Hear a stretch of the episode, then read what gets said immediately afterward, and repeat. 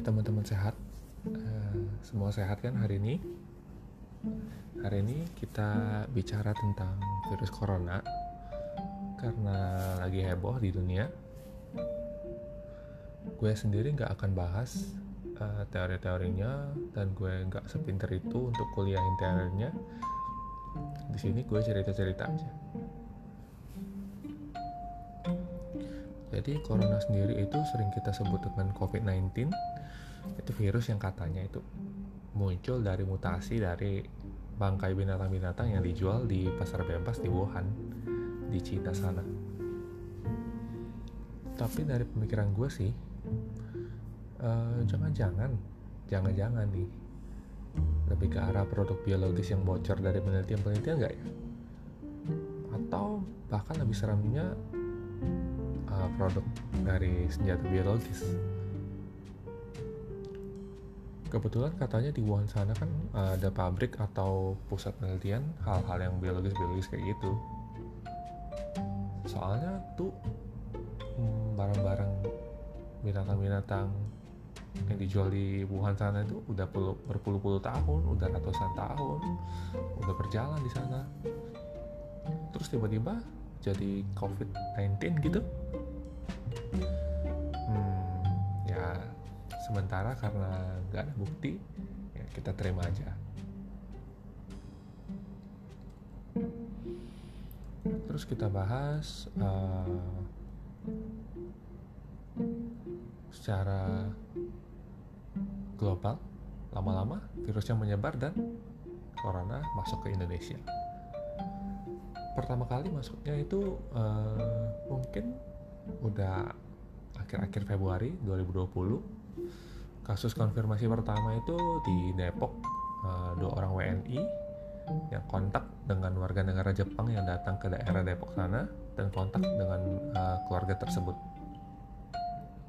Jadi kalau sudah sampai sekarang sih sekitar satu setengah bulan ya udah prosesnya. Uh, di Cina sendiri menuntaskan kasus virus ini uh, sekitar dari bulan November itu empat bulanan sudah dianggap tuntas. Uh, gimana Indonesia ya?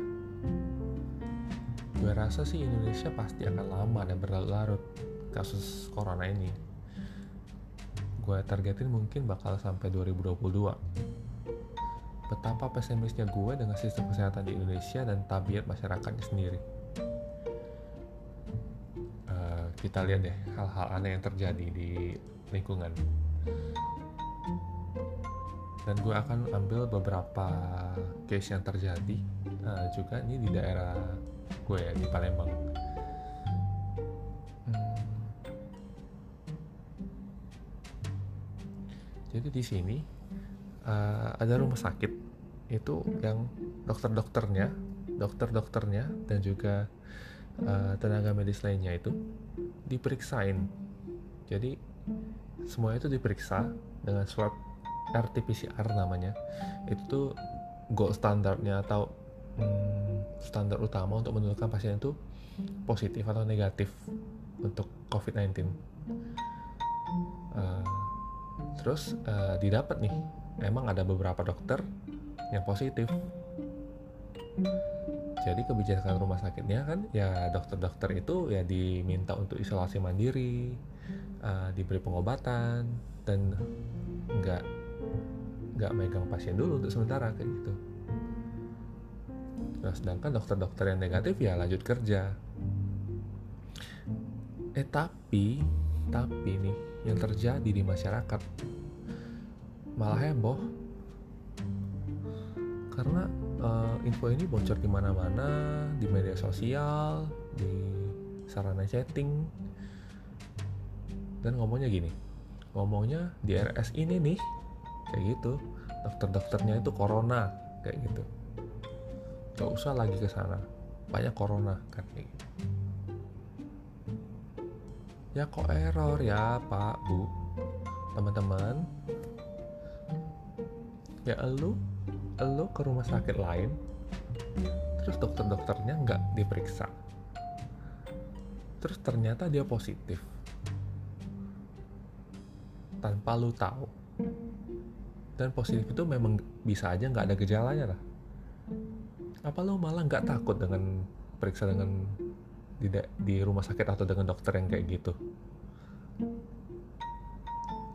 kebetulan ya secara normal di sebuah kota yang udah red zone ya paling ini udah red zone uh, dengan transmisi virus yang lokal udah nggak mungkin lagi lu bisa hindarin terpapar virus itu kecuali lu nggak kontak dengan siapa-siapa sama sekali di dalam gua terpencil lu di rumah. Ya.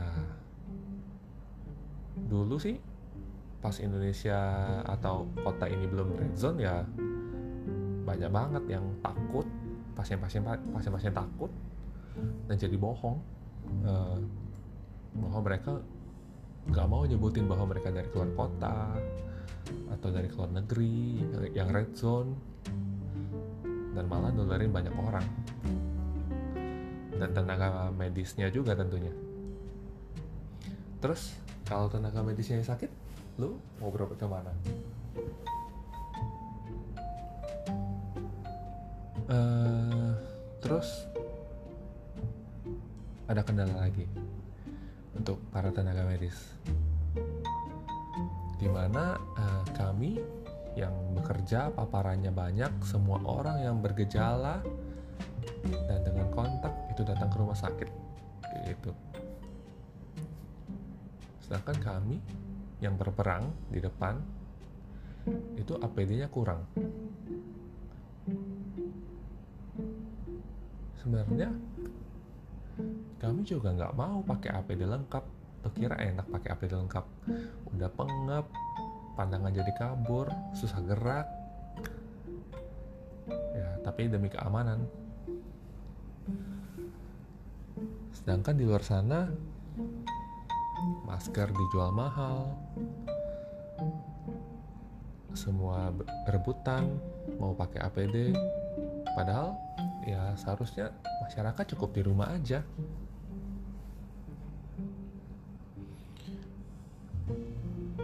Berikutnya ada lagi nih cerita tentang tenaga, medis. Uh, yang sampai masuk koran atau berita beberapa waktu yang lalu.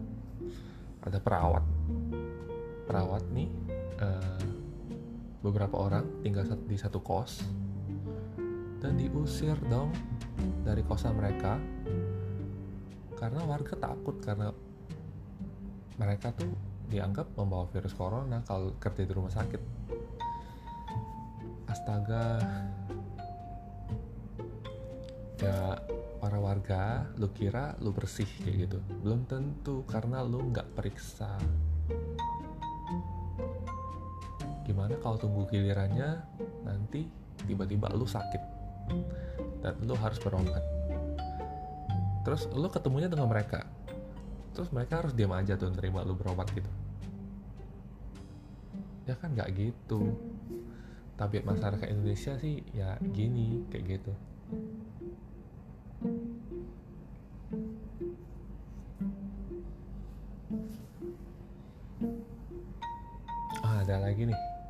cerita uh, dari yang katanya seorang ahli namanya Ningsih yang mungkin semua orang udah pernah tahu. Katanya dapat obat untuk ngobatin corona. Lah dia mendiagnosa pasien corona aja nggak bisa gimana caranya biar, biar dia tahu ini corona ini covid kayak gitu. Lah pasiennya aja dipegang-pegang doang dijampi-jampi dipijet. Apa malah nggak memperparah? Dia setelah megang pasien ini nggak pakai APD terus dia pegang pasien yang lain dia gak sadar bakal nularin virus-virusnya dari pasien satu ke pasien yang lain gitu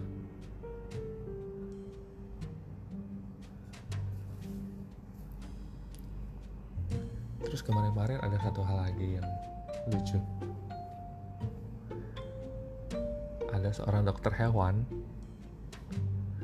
Dokter hewan ini bikin video ngomongin tentang virus corona. Dia bilang virus itu nggak bahaya. Di mana di video itu dia uh, syuting itu videonya dengan seorang Luna Maya OMG itu dokter hewan coy. Tahu apaan tentang covid? Dia bilang virusnya nggak bahaya. Sedangkan nama virus itu sendiri lengkapnya ada SARS-nya SARS-CoV-2 tahu gak singkatannya SARS? Ini gue kasih tau SARS itu bahasa Inggris singkatannya Severe Acute Respiratory Syndrome yang kata lainnya bisa bikin sesak nafas berat coy ya contoh beratnya kita lihat aja di Italia di Spanyol yang pasien meninggal karena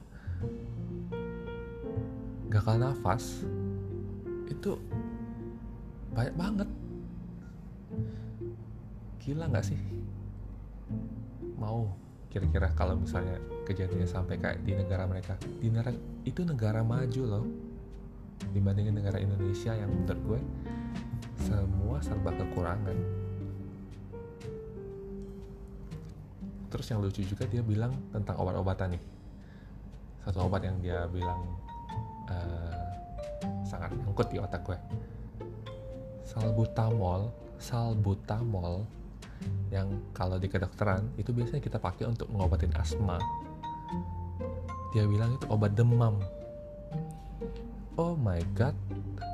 Dikiranya Sunmol kali ya. Sunmol itu merek obat yang isinya paracetamol yang memang obat demam kayak gitu. Tapi gue sendiri gak tahu sih. Mungkin kalau di hewan kalau demam mungkin dikasihnya paracetamol dikasihnya salbutamol kali ya. Dan itu disebar di medsos. Dan gue yakin mungkin ada aja masyarakat tuh yang percaya kayak gitu. Mungkin manusia itu pada dasarnya lebih suka dikasih kebohongan manis dalam ketidak ketidaktahuan dia. Tapi dia yakin bahwa semua bakal aman-aman aja padahal musuh udah di depan mata kayak gitu. Mungkin dia lebih lebih milih untuk ya gue nyaman kayak gini aja kayak gitu. Padahal kan salah kayak gitu ya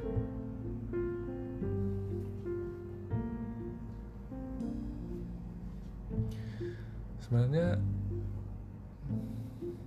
yang kurang dari masyarakat Indonesia ini adalah kepedulian sih. Semuanya mau mentingin diri sendiri. Kalau walaupun nggak ngerti walaupun nggak ngerti sebenarnya kalaupun setiap individu peduli pada orang lain kayak gitu mungkin Indonesia ini bisa jadi lebih, lebih baik kayak gitu untuk penanganan kasus-kasus kayak ini ini kan wabahnya universal kayak gitu. Lu nggak bisa bilang kalau gua nggak nolong lu gua nggak akan kena. Nggak gitu caranya. Kita harus saling bantu.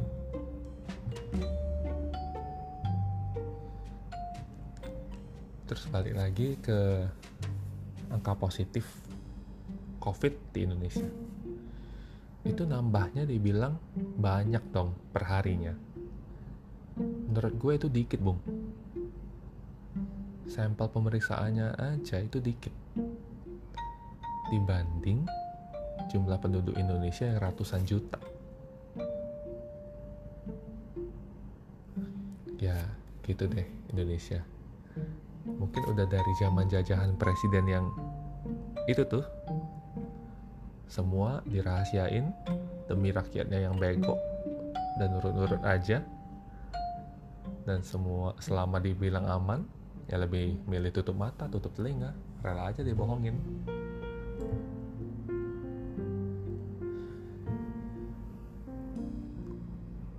Uh, terus ada lagi nih fenomena yang gak kalah penting. Banyak lulusan spesialis corona dong sekarang. Di mana lulusnya? Ya dari grup-grup WA ibu-ibu dong. Semua jadi pakar sekarang. Entah dapat info dari mana-mana. Anaknya dikasih inilah itulah.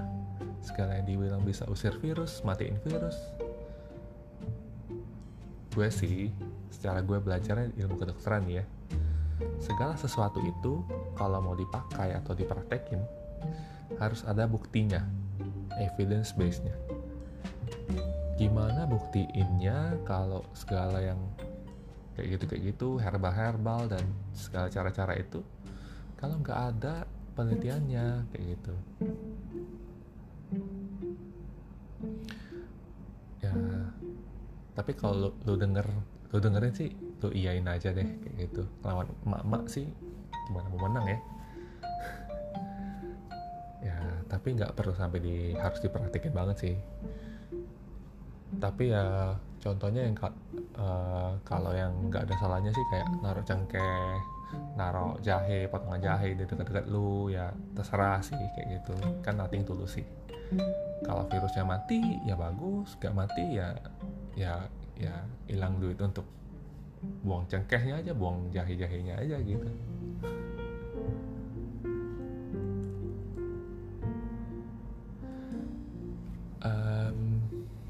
sebenarnya yang ditakutin dari corona itu virus corona ini apa sih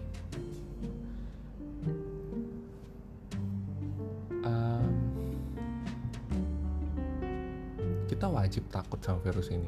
Virus ini penyebarannya cepat dan ya emang bisa bikin mati sih. Tapi orang-orang masyarakat di dunia seakan tuh kayak uh, saking takutnya jadi tutup mata ke penyakit-penyakit yang lain. Padahal penyakit lain itu jauh lebih banyak mematikan daripada corona. Mungkin karena orang-orang takut mati cepat kali ya mati tiba-tiba kali ya.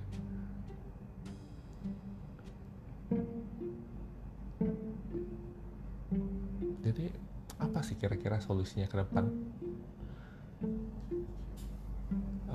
bisa nggak benar-benar stop nih virus corona? Menurut gue sih bisa. Tapi kalau untuk di Indonesia atau negara-negara berkembang itu sangat lama. Dan mungkin sampai hampir separuh penduduk dunia kena dulu. Atau kalau paling enggak ya negara-negara yang udah berhasil selesai nyelesain kasus corona di negara dia tutup total nggak boleh negara yang kayak negara berkembang Indonesia. Contohnya kayak gitu keluar masuk negaranya lagi. Ya biar nggak berulang kayak di Cina sekarang. Uh, kayaknya kan diduga bakal ada wave kedua serangan COVID. Ya lalu mungkin tahun depan sudah jadi total finish final untuk uh, vaksinnya. Terus dibagiin ke semua orang barulah mungkin semua reda. Karena gue yakin uh, virus kayak gini nggak mungkin bisa tiba-tiba stop dan mati. Kayak gitu. Dan tugas kita sekarang itu mudah banget cuma memperlambat penularannya aja sampai para pakar yang sekarang lagi kerja keras untuk nyari vaksinnya, obatnya, itu dapetin obatnya. Jangan sampai uh, menyebar terlalu banyak kena banyak orang dengan orang-orang yang punya penyakit lain yang bisa berat uh, gejalanya uh, kena covid gitu. Tantangan di Indonesia sendiri sih menurut gue cuma satu. Masyarakat itu sebenarnya senang-senang aja sih disuruh tinggal di rumah. Gue rasa itu impian semua orang kali bisa santai-santai di rumah. Tapi gimana sama uangnya duitnya? Gak ada duit gak makan. Gak makan gak ada daya tahan tubuh gak kuat gak kena virus terus mati. Atau gak makan kelaparan. Kelaparan terus mati. Atau misalnya pun misalnya pun orang-orang yang uh, kaya punya duit dia beli makan tapi makannya semuanya instan. Terus dia sakit punya dapat penyakit yang lain. Terus mati. Ujung-ujungnya mati juga cuy jadi makanya masih banyak yang bandel. Keluar. Yang contohnya yang nggak punya duit tadi keluar nyari duit kayak gitu. Tapi kan ya kayak gitu kita masih oh kita iba kita empati kayak gitu ya. Tapi masih banyak loh yang keluar tuh cuma karena bego aja gitu. Yang gue nggak habis pikir. Yang nggak ngerti gitu dan nggak peduli gitu.